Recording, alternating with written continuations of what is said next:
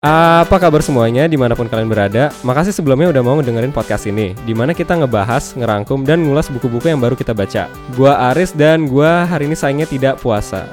Dan gua Jamal dan bukan sayangnya ya Cuman gue emang lagi puasa. Alhamdulillah Jam. Uh, Gue titip aja sama lu hari ini. Iya boleh silakan. Uh, Jadi kita hari ini uh, baca tentang buku apa ya Jam? Kita baca buku namanya Venture Deals. Uh, judul lengkapnya itu Venture Deals: Be Smarter Than Your Lawyer and Venture Capitalist. Jadi ini emang buku tentang istilah yang sering kita uh, ungkap-ungkap dan kita ungkit giliran kita ngomongin startup, apalagi di episode-episode sebelumnya ya. Hmm. Uh, buku ini nih ditulis uh, oleh si uh, Bradfield dan Jason Mendelson. Yang keduanya itu Venture Capitalist di Foundry Group. Uh, Foundry Group ini tuh uh, kemarin sih pas gua cek uh, websitenya mereka portfolio yang gua tahu tuh cuma SeatGeek. SeatGeek Seed, lu pernah dengar belum? Enggak pernah dengar sih gue. Nah, SeatGeek ini nih uh, terkenalnya karena dia itu uh, sering banget sponsorin uh, YouTubers. Khususnya oh, okay. si David Dobrik sama hmm. kayaknya si Mr Beast juga deh. Hmm, okay, okay. Uh, mereka ticketing, ticketing event ticketing oh. startup gitu lah. Nah, um, buku ini nih uh, hitungannya kalau uh, kemarin itu The Lean Startup itu uh, kitab buat para product managers. Nah, kalau uh, venture deals ini juga sebenarnya bukan untuk product manager sih, ini buat entrepreneurs dan orang beginner yang ingin masuk ke dunia uh, venture capital financing atau venture financing ya. Mm-hmm. Uh, tapi memang uh, audience utamanya itu um, founders mm. yang ingin mencari investasi, yeah, investasi yeah. dalam bentuk venture financing ini menariknya lagi ini juga kenapa dia bilangnya be smarter than your lawyer and venture capitalist ya uh, kebetulan karena salah satu uh, penulisnya si Jason Mendelson itu dulunya associate di law firm Cooley LLP jadi emang dia awalnya konsultan terus akhirnya dia bareng si Bradfeld ini mereka hmm. uh, mendirikan Foundry Group. Nah, buku ini tuh ditulis untuk siapa ya jelas yang kayak tadi gue sebut sih ini untuk para entrepreneurs dan founders yang ingin mencari uh, venture financing ya. Yeah, Karena yeah. buku ini benar-benar guidebook lah, iya. practical yeah. guidebook untuk uh, negosiasi yeah. uh, ketentuan-ketentuan atau terms-terms yang dalam term sheetnya itu. Mm. Uh, dan tentunya juga uh, untuk para lawyer ya, mm. karena mungkin nggak semua lawyer uh, familiar dengan venture financing dan uh, gimana itu prosesnya dan uh, apa ketentuannya. Uh, jadi ya bagus lah untuk dibaca untuk membuka wawasan kalian juga. Yeah.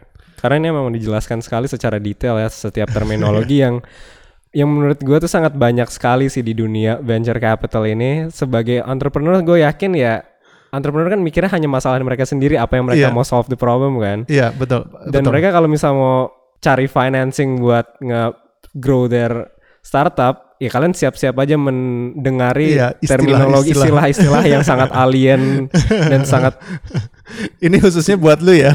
Ini, buat lu pas baca kira-kira kayak gimana ris rasanya? gua, kayak gue satu halaman gue harus ngulang minimal dua kali lah supaya gue kayak ini bener gak sih gue baca? Ini bener gak sih? Soal bener-bener terminologinya It's, cukup apa ya sangat kental dengan eh, bahasa uh, yang apa ya gue nggak tahu istilahnya kalau untuk VC tapi kalau untuk legal kan istilahnya legalese ya. Iya, tapi iya, kalau iya. untuk VC mungkin VCEs ya Iya. Venture capitalist mungkin. Venture capitalist ya. Um, kenapa kita baca ini? Gue gue gue pengen tahu sebenarnya mereka gimana sih how how how do these uh, VCs operate dan ap, apa sih bagaimana mereka uh, sebetulnya menentukan kapan untuk uh, berinvestasi dalam sebuah startup, hmm. apa aja metriknya yang dilihat yeah. uh, uh, dan kemudian bagaimana mereka menentukan the key term lah istilahnya hmm, which yeah, is yeah. valuation kan. Valuation yeah, yeah. tuh gimana sih? Um, oke. Okay?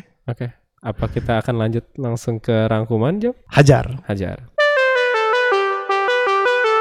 Buat kalian-kalian yang udah sempat dengerin episode-episode podcast kita yang sebelumnya, mungkin kalian sering denger kita ngucapin istilah VC atau venture capital. Tapi VC itu sebetulnya apa sih? Dan kenapa erat banget hubungannya giliran ngomongin startup? VC itu pada dasarnya adalah perusahaan pendanaan yang mengelola aset dan investasi untuk beberapa investor berdasarkan sebuah limited partnership agreement. Penghasilan sebuah VC bersumber dari biaya yang dikenakan untuk mengelola aset dan investasi tersebut, yang disebut management fee, serta bunga yang dikenakan jika investasinya menghasilkan untung bagi para investor, yang disebut carried interest atau carry. Badan usaha utama di belakang sebuah VC biasanya sebuah management company, yang di bawahnya dibentuk sebuah general partnership, terdiri dari pimpinan management company tersebut. Tugas dari general partnership ini adalah untuk mengelola fund atau dana yang telah digalang dari investor, di mana fund tersebut berbentuk sebuah limited partnership. Dalam limited partnership itu, general partnership yang dibentuk oleh visinya merupakan pihak general partner, sedangkan para investor merupakan pihak limited partners. Nah, ini mungkin untuk perumpamaan aja. Kalau di Indonesia soalnya nggak selalu apple to apple ya. Hmm. Yang ada di luar negeri namanya limited liability company, di Indonesia namanya PT atau perseroan terbatas. Hmm. Jadi bayangin gini aja, em, sebuah management company itu di atas seluruh organisasi yang kita sebut venture capital itu atau venture capital firm, VC firm, itu ada sebuah PT dan di bawah PT itu para pimpinan dari management company-nya atau dari PT-nya, katakan direksi-direksinya, mereka mengadakan perjanjian general partnership atau mungkin dalam Indonesia-nya tuh eh, sebut persekutuan perdata lah, Oke. bukan bahasa Indonesia, bahasa Indonesia hukumnya ya. Oh, Oke, bahasa Indonesia. Mungkin karena lu juga belum pernah dengar jadi istilah yang tadi kayak persekutuan agak perdata. asing juga sih di kuping gue. ya pokoknya coba mungkin ini juga lebih terorientasi buat audiens kita yang ikutan dari background hukum tapi nah dari situ tuh dari general partnership ini dari persekutuan perdata ini mereka kemudian mengadakan perjanjian lagi dengan para investor luar Hmm. jadi visi itu sebenarnya they don't own the money Hmm. jadi kalau kalian mikir dan ini disebut di bukunya, kalau kalian mikir kalian ke visi itu visi itu yang punya duit, ada ada yang sebagian tapi sebetulnya eh, sebagian besar dari mereka itu duitnya dari pihak ketiga gitu loh. Hmm. Biasanya bisa um, insurance companies, bisa foundations, bisa high net worth individuals juga bisa. Hmm. Nah, tapi jadi si general partnership atau persekutuan perdata itu mengadakan perjanjian yang namanya uh, limited partnership agreement dengan investor-investor luar Hmm.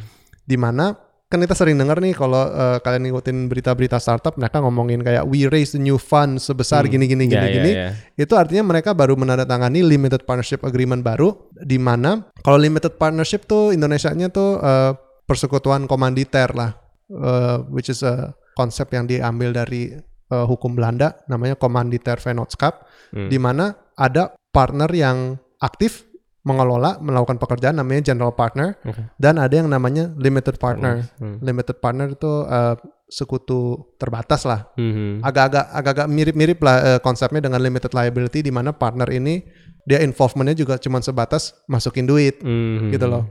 Nah, jadi general partnership yang tadi kita sebut, dia menjadi general partner di dalam limited partnership tersebut. Sedangkan limited Hmm. partners dalam limited partnership itu adalah para investornya. Paham? Gue pengen banget masukin meme yang tanda tanya semua. Atau yang Cuman itu, yang, yang pemain basket siapa tuh yang Iya, pemain basket itu Iya, yang- yang dia- eh, gue lupa ya.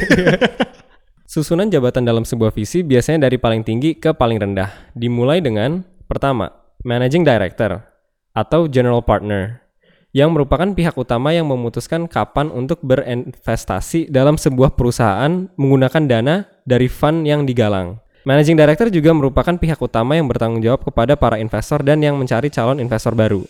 Kedua, Principal, Partner, atau Director yang tugasnya membantu mencari calon investor dan oportunitas investasi baru. Namun untuk berinvestasi menggunakan dana dari fund yang digalang, biasanya membutuhkan persetujuan dahulu dari managing director.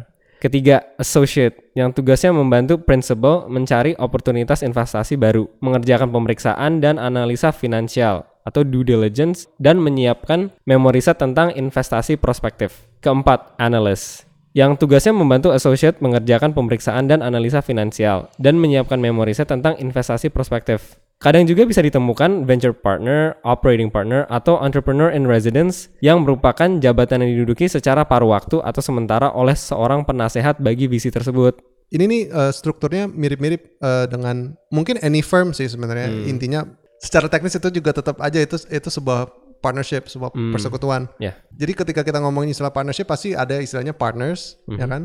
Dan partner itu biasanya dibedain ya antara managing partner sama dengan di law firm. Mhm. Eh, man- ada managing partner biasanya dia yang yang nanti fungsinya agak-agak kayak CEO. Oke. Terus kemudian ada partner-partner lainnya dia agak-agak kayak direktur. Hmm. Nah, kalau di law firm eh, bedanya itu ya biasanya eh, dari atas ke bawah itu pertama eh, sorry managing partner, partner, kemudian ada senior associate, di bawahnya ada associate. Hmm. Terus di bawahnya lagi mungkin ada trainee associate eh, atau mungkin juga paralegal juga ada gitu ya. Hmm. Jadi mirip-mirip. Gua ngeliat jabatannya ini kayak oh it's, it's similar to a, to a to a law firm ya. Dan emang kerjanya juga seharusnya begitu di mana em, partners itu sebenarnya hal pertama yang mereka lakuin itu mereka eh, mencari klien. Ya. Tentunya ya mereka mencari klien dan mereka yang bertanggung jawab pada klien. Jadi misalkan ada biasanya eh, dokumen yang perlu sign off oleh eh, a licensed lawyer, mereka tuh nganggapnya pokoknya lu yang tanggung jawab gitu loh. Hmm. Partner yang ini tanggung jawab. Ya, ya, ya. ya. Eh, terus ya associate kerjanya apa?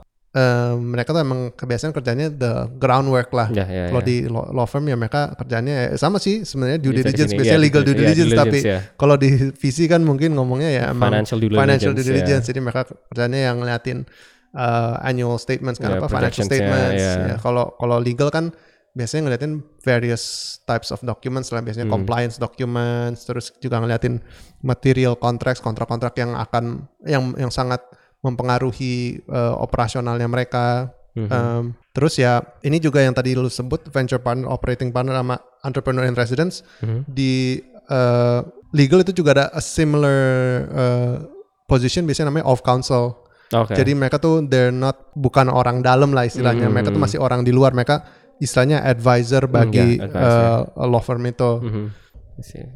VC melakukan investasinya dalam beberapa round atau putaran yang dibedakan antara pre-seed series, seed series, series A, B, C, dan E rounds, di mana seed series, pre-seed series, dan series A rounds menandakan investasi pada early stage companies, series B, C, dan D rounds menandakan investasi pada mid stage companies, dan series E round atau selanjutnya menandakan investasi pada late stage companies. Pertimbangan-pertimbangan utama bagi sebuah visi untuk berinvestasi pada sebuah perusahaan biasanya permasalahan yang ingin diselesaikan, besarnya oportunitas permasalahan yang ingin diselesaikan, kemampuan dan pengalaman tim pendiri perusahaan, tingkat persaingan atau keunggulan kompetitif yang dimiliki perusahaan, dan status perusahaan tersebut pada saat ini.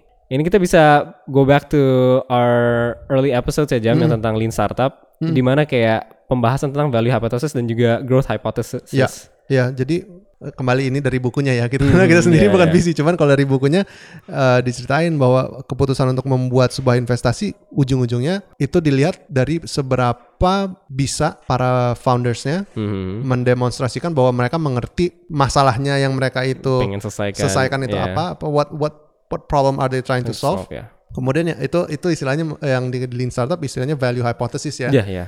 Keduanya itu adalah besarnya oportunitas itu sebenarnya growth hypothesis Yeah. bener kayak lu bilang karena itu tentang seberapa banyak orang punya masalah ini dan Yeah. apakah kita capable to solve everyone's problems problem, gitu yeah. loh karena itu growth hypothesis semakin banyak orang artinya semakin banyak ya semakin Banyak valuable ya ya, ya. sema- semakin banyak need-nya sama dengan Jadi itu. semakin banyak value-nya Yeah. gitu loh bagi orang-orang sedangkan berapa jumlah yang akan diinvestasikan sebuah visi pada sebuah perusahaan ditentukan berdasarkan sebuah valuation atau penaksiran yang dibuat oleh visi tersebut dengan mempertimbangkan beberapa faktor kualitatif maupun kuantitatif. Faktor-faktor kualitatif yang mempengaruhi sebuah valuation mencakup untuk early stage companies biasanya dipertimbangkan pengalaman founders atau pendirinya, jumlah pendanaan yang diincar oleh perusahaan tersebut, dan potensi keseluruhan perusahaan tersebut. Untuk mid stage companies biasanya dipertimbangkan sejarah kinerja dan proyeksi keuangan atau finansialnya. Untuk late stage companies biasanya dipertimbangkan jumlah investasi dan investor pada perusahaan tersebut bersama dengan kinerja keuangannya. Sementara faktor-faktor kuantitatif yang mempengaruhi sebuah valuation mencakup pertama, revenue atau pendapatan, kedua, EBITDA yaitu singkatan dari earning before interest, taxes, depreciation and amortization, ketiga, cash burn atau tingkat pengeluaran, dan keempat, headcount atau jumlah karyawan. Ketika sebuah visi telah menyatakan minatnya untuk berinvestasi pada sebuah perusahaan, inilah saat visi tersebut akan menyampaikan dokumen yang dikenal dengan istilah term sheet yang menguraikan ketentuan-ketentuan investasi mereka yang dapat dibedakan antara dua kelompok besar, yaitu economic terms atau ketentuan-ketentuan tentang ekonomi dan control terms atau ketentuan-ketentuan tentang pengendalian. Isi dari kedua kelompok besar ketentuan-ketentuan term sheet ini akan kita bahas di bagian poin-poin penting di episode ini.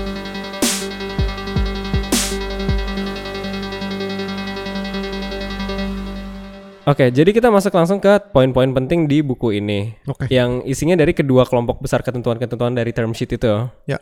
Yang pertama itu economic terms atau ketentuan-ketentuan tentang ekonomi yang diawali dengan valuation at baik pre-money dan post-money. Nah, Oke. pre-money kan itu um, valuasi a company dari VC-nya berdasarkan sebelum di um, ada fundingnya kan, Ya, Jam? betul. And post money just means that ketika money-nya udah masuk. Udah masuk ya. Yeah. Um, so example-nya is um, maybe maybe fifty thousand. Okay. So pre money, if pre money, um, pre money, you're you're fifty thousand, Mhm. and I say that um, I'm going to put in an investment of 20, uh, 25. Oke. But that's already half of it, isn't it? It's already half but then, then again, kayak evaluasi gue kan kecil banget. so that means that means um, I'm buying 50% of my 50% of your company. Yeah, so that means 25,000 for 50, uh, for a valuation of 50,000 means that I'm buying 50% of your company. Yeah. Um, so if I say pre-money, that's exactly how much it is. Yeah. Um, that means post-money, um, I would be, you would be 75,000, 75,000 ya. 75,000 and I would own, 33%. yeah, yeah. So like that's 33 ya. Lanjut ke vesting, yaitu mekanisme retensi manajemen dan karyawan pada perusahaan yang mengenakan masa tunggu jika manajemen dan karyawan tersebut ingin mendapatkan sahamnya. Vesting ini kaitannya juga kembali lagi juga dengan ESOP ya. Itu biasanya untuk mendapatkan sahamnya itu, lu intinya harus mengabdi lah, mengabdi ke perusahaannya sepanjang waktu tentu. Biasanya empat tahun sih. Biasanya Hmm. empat tahun dengan cliff cliff itu tuh eh, mungkin istilah lainnya tuh kayak probationnya gitu loh. Oh, I see, Di mana okay. lu satu tahun lu mesti kerja full, Mhm. baru nanti dihitung tiga tahun secara efektif. eh, lu per tahunnya akan mendapat persentase until you get the whole 100% dalam arti 100% of uh, 100% dari stok Your yang lu akan dapatkan Selanjutnya warrant, yaitu hak opsi pemegang saham preferen untuk membeli saham tambahan lebih pada suatu saat. Nah ini juga tadi mungkin belum kita bahas itu pemegang saham preferen itu nanti kaitannya dengan liquidation preference yaitu dalam hal ada suatu merger atau akuisisi atau perubahan kendali change of control ataupun pembubaran perusahaan mungkin karena pilot atau apa pun sebagai pemegang saham preferen dia akan mendapatkan pembayaran dari nilai transaksi itu lebih dahulu dibandingin pemegang saham biasa. Hmm. So makanya namanya preferred karena lu eh, didahulukan Hmm, istilahnya. iya, iya. Common stock itu biasanya stok biasa, stok yang dipegang oleh founders Hmm. dan juga eh, saham yang diterbitkan di ESOP Hmm. untuk untuk untuk saham-saham biasa. Ya, ya. Ini sekarang kita masuk ke liquidation preference, yaitu ketentuan tentang berapa yang akan diterima pemegang saham preferen dalam sebuah liquidity event atau peristiwa likuiditas. Misalnya, contohnya itu merger, akuisisi, perubahan pengendalian, atau pembubaran. VC kalau invest tuh mereka pengennya sahamnya dapatnya preferred shares kan, jadi mereka mendapat eh, sorry istilahnya itu prioritas. Tas, mereka ya, dapat hak prioritas, prioritas, ya, ya. priority rights lah istilahnya, eh, didahulukan atau diprioritaskan di atas eh, common shareholders atau pemegang saham biasa. Hmm. Nah, tentang participation ini tuh participation tuh menarik karena eh, intinya adalah ini suatu ketentuan untuk me- benar-benar melindungi eh, kepentingannya si investor di mana kalau kita pakai participation jadi di atas menerima pembayaran eh, dari misalkan liquidity eventnya kan bisa beberapa macam tapi kita Ya. katakan dalam suatu kepailitan lah ya Hmm. katakan pilot aset-asetnya udah dijual Hmm. segala macam di atas yang sepatutnya diterima oleh si em, pemegang saham preferen itu dia juga akan mendapatkan tambahan misalkan dia pakai em, participation baik itu full participation atau cap participation Mhm. eh, seakan-akan dia itu pemegang saham biasa Hmm. so in addition to getting what they deserve Ya. mereka bakal dapat tambahan yang diambil dari sebetulnya dari bagiannya pemegang saham biasa Hmm. Ya kembali lagi karena ya mereka namanya mereka investasi, mereka ada risk. Ini untuk eh, menjamin pun dalam hal baik itu pembubaran, baik itu kepailitan, baik itu eh, merger atau akuisisi, dia akan mendapatkan tambahan. Hmm. Selanjutnya pay to play, yaitu ketentuan yang mengikat investor untuk melakukan investasi pada round berikut dengan konsekuensi sahamnya akan dikonversi menjadi saham biasa jika tidak. Jadi intinya misalkan ada eh, seorang investor yang invest di lu pada series A, Mhm. Nanti dia kalau masih dia kan eh, katakan dia emang sahamnya preferred shares ya. Oke. kalau dia mau, mau mempertahankan kedudukan dia sebagai pemegang saham preferen atau uh, pemegang saham pre- uh, pemegang preferred shares, Mhm. dia di series B itu harus melakukan harus ikut main dalam arti dia harus ikut Oh. investasi. Mhm. Kalau enggak, dia otomatis ter- dikonversi sahamnya menjadi Common stock. common stock, saham biasa. Jadi dia nggak nggak menerima hak preferen hak preferen tersebut. Mhm. Selanjutnya anti-dilution, yaitu ketentuan yang melindungi jumlah dan nilai saham investor apabila saham yang diterbitkan pada round pendanaan berikutnya lebih murah. Ya ini sama sih kayak kayak pembahasan kita pas awal-awal tentang dilusi. Intinya the more stock there is ya kembali Hmm. Lagi diluted itu, ya ya, kebayang dilution itu kan yang ya. gelas umpamanya gelas kalau Ya. dimasukin air mulu gimana nih Iya, iya. siapa bagiannya berapa dan se- eh, sebagainya Ya. dan nilainya juga berapa dan terakhir ini nih convertible debt itu tuh eh, istilahnya eh, utang yang nanti pinjaman yang nanti bisa dikonversi menjadi saham eh, berdasarkan suatu hak opsi lah eh, sebuah option jadi nanti dalam hal ini biasanya dilakuin pas ini sih pas pre-seed pas awal-awal Hmm, banget awal-awal, ketika perusahaannya itu masih belum kelihatan menjanjikan lah ya Hmm. jadi daripada gue masukin saham gue mending memberi lu pinjaman Ya. di mana gue mau gue ngasih lu pinjaman sekian lu balik ke gue utang pokok plus interest kan Terus ya. nah tapi benefitnya gue apa ketika misalkan nanti ada investor baru Mhm. adalah pinjaman gue itu convert ke saham juga Oke. tapi dengan interestnya juga Hmm. so the the the utang pokok plus the interest Interest, ya. converts into shares, Cheers, haha. ya kan kalau dalam hal uh, convertible debt itu biasanya belum ada valuation Hmm. ya kan karena ini benar-benar cuma utang aja Mhm. Cuma nanti dia ikutan pas giliran udah ada uh, shareholder baru karena ketika ada shareholder baru itu udah mengindikasikan kan bahwa oh oke someone else believes in this company Iya, and in iya, this iya. vision. So gue ikutan aja dah. Mhm. Gitu loh gue ikutan gue pengen pengen pegang saham juga di sini ya. ya. So that's when you decide to convert it. Biasanya ada ada ada ada conversion price-nya juga udah ditentuin Hmm. gitu loh uh, lebih dahulu.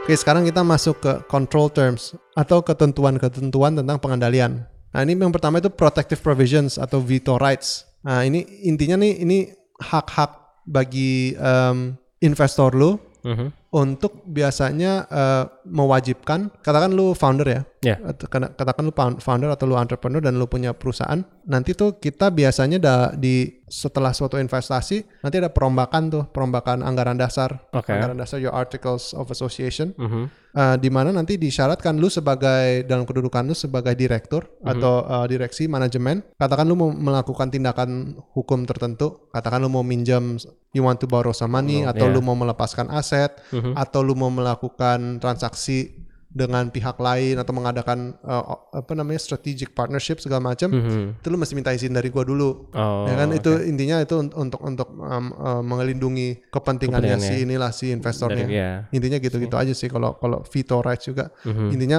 I can stop you from doing something Hmm. way ahead of time kedua itu ada drag along rights yaitu ini istilahnya juga it is a protective provision karena gua sebagai investor lo misalkan nih gua dan grup pemegang saham preferen lainnya mau jual saham kita katakan ini biasanya ini down, hal downside ya dalam hal Oke. suatu perusahaan lagi not looking good Mhm. and we want to get rid of our shares and liabilities, ya kita nanti bisa maksain lu sebagai pemegang saham biasa Oke. buat menjual saham lu. Jadi ini katakan in a, uh, biasa sih, I'm, I'm not sure ya percentage ratio-nya berapa, cuman katakan in a maybe 70-30%. If 75 majority says, look, we're going, we want to get rid of this, kita bisa maksain lu buat jual saham, lu. Ya. Ya kan ini kembali lagi buat uh, melindungi kepentingannya si shareholdersnya Harusnya ya. gitu loh. Kemudian ada yang namanya redemption rights. Nah ini hak pemegang saham preferen untuk menjual sahamnya kembali kepada pemegang saham biasa Hmm. dengan harga yang telah ditentukan sebelumnya. Mirip-mirip juga kembali lagi dengan dengan si redemption. Cuman kalau eh, sorry dengan tadi apa? Drag along right? drag along rights. Tapi ini kalau ini ini artinya kalau drag, al- eh, drag along rights itu biasanya mungkin di sahamnya dijual kepada pihak ketiga Hmm. atau mungkin juga dipaksa kejual dijual ke another investor gitu loh Oh, ya. in the Ya, same ya. group of investors. Sedang kalau redemption ini menjualnya balik ke perusahaannya, jadi ya. perusahaannya harus beli biasanya dalam harga yang udah predetermined. Hmm, hmm, hmm. Ini mungkin kondisinya ya ketika perusahaannya stagnant ya, Hmm. perusahaannya stagnant, nothing is happening tapi masih ada duitnya ya udah dia bilang kayak udah lu, lu tetap bayar uh, lu, lu beli saham gua aja lagi so that you can have uh, full ownership Full again. Cuman ya, dengan ya. harga yang udah kita tentuin Hmm. dari awal gitu loh. Ya, ya. Uh, atau juga misalkan uh, investornya yang lagi susah, Oh. dia butuh liquidity gitu, dia Iya, butuh iya, duit, iya. dia dia udah kayak kayaknya gua nggak bisa nih atau misalkan gua udah nggak bisa ikutan nih di round berikut, ya udah deh lepas aja gimana gue bayar gue jual balik ke lu Hmm. gitulah kondisinya berikutnya ada yang namanya right of first refusal ini kaitannya dengan eh, penjualan saham jadi misalkan pemegang saham biasa Mhm. mau jual ke pihak ketiga dia harus nawarin dulu sahamnya kepada the existing investors. Oh, oke. Basically it's it's it restricts kita kita batasin aja. Lu tetap ju- jualnya ke gua biar juga Hmm. nanti my stake jadi lebih besar juga kan. Ya, ya. Dan gimana Riz menurut lu bukunya? Heavy sih. Dibanding Heavy. sama dari episode-episode tersebut yang lain maksudnya yang lain-lain yang kita udah baca ya. Ya. Emang ini lebih buku untuk hampir buku kuliah aja sih Iya. bacanya. Soalnya Iya. terminologinya itu cuman itu sangat membantu dalam hal yaitu mekanisme setiap termin- terminologi itu sendiri. Soalnya ada cerita di balik setiap Iya, terminologi iya, itu iya. ya. Yang gue suka dari itu juga sih dan Iya. dari setiap bab atau chapter itu juga dikasih tahu em, kan kebanyakan itu dari perspektif seorang VC apa tentang Iya. setiap termino- terminologi ini. Iya. Tapi nanti um, by the end of it pasti ada an entre- entrepreneur's perspective. Ya. Itu yang ngebantu gue untuk um, lebih ngedigest semua informasi lebih Ya. gampang sih. Awalnya gue kira bukunya bakal agak-agak umum-umum aja, tapi ternyata Hmm. emang super teknis and lebih legal sih Iya, menurut gue. iya, less iya. less financing emang emang more legal. Legal. Cuma lu jadi mengerti implikasi-implikasinya ketika lu sembarang tanda tangan term sheet. Ya, ya, Makanya buat para founders emang ini kalau menurut gue sih ini ini wajib banget sih di- dibaca oleh baik lawyers, lawyers harus banget sih baca ini dan uh, founders juga wajib ngerti gitu loh. Ya. Sudah? Sudah sepertinya aja. Bang. Oke, Riz, why don't you wrap it up? Uh, jadi untuk menutup lecture hari ini, um, kita juga untuk ngerimain teman-teman kita yang sudah mendengar episode ini untuk melihat episode-episode sebelumnya di uh, podcast kita, di khususnya di Spotify. Itu at baca buku apa podcast. Kayaknya nggak ada ad-nya deh. Oh sorry, baca buku apa? Nah, tapi Instagramnya ada. Tapi Instagramnya ada podcast ya. Jadi Ada- di Instagramnya ada at ad. baca buku apa podcast. Betul. Untuk melihat setiap update kita dan episode-episode terbaru kita. Ya, dan konten-konten lucu-lucu. Oke, begitu aja, Riz. Ya cukup untuk uh, rangkuman hari ini. Baik, terima kasih teman-teman udah mendengar episode hari ini. Sampai jumpa di episode berikutnya. Gua Jamal. Dan gua Aris. Goodbye. Bye guys.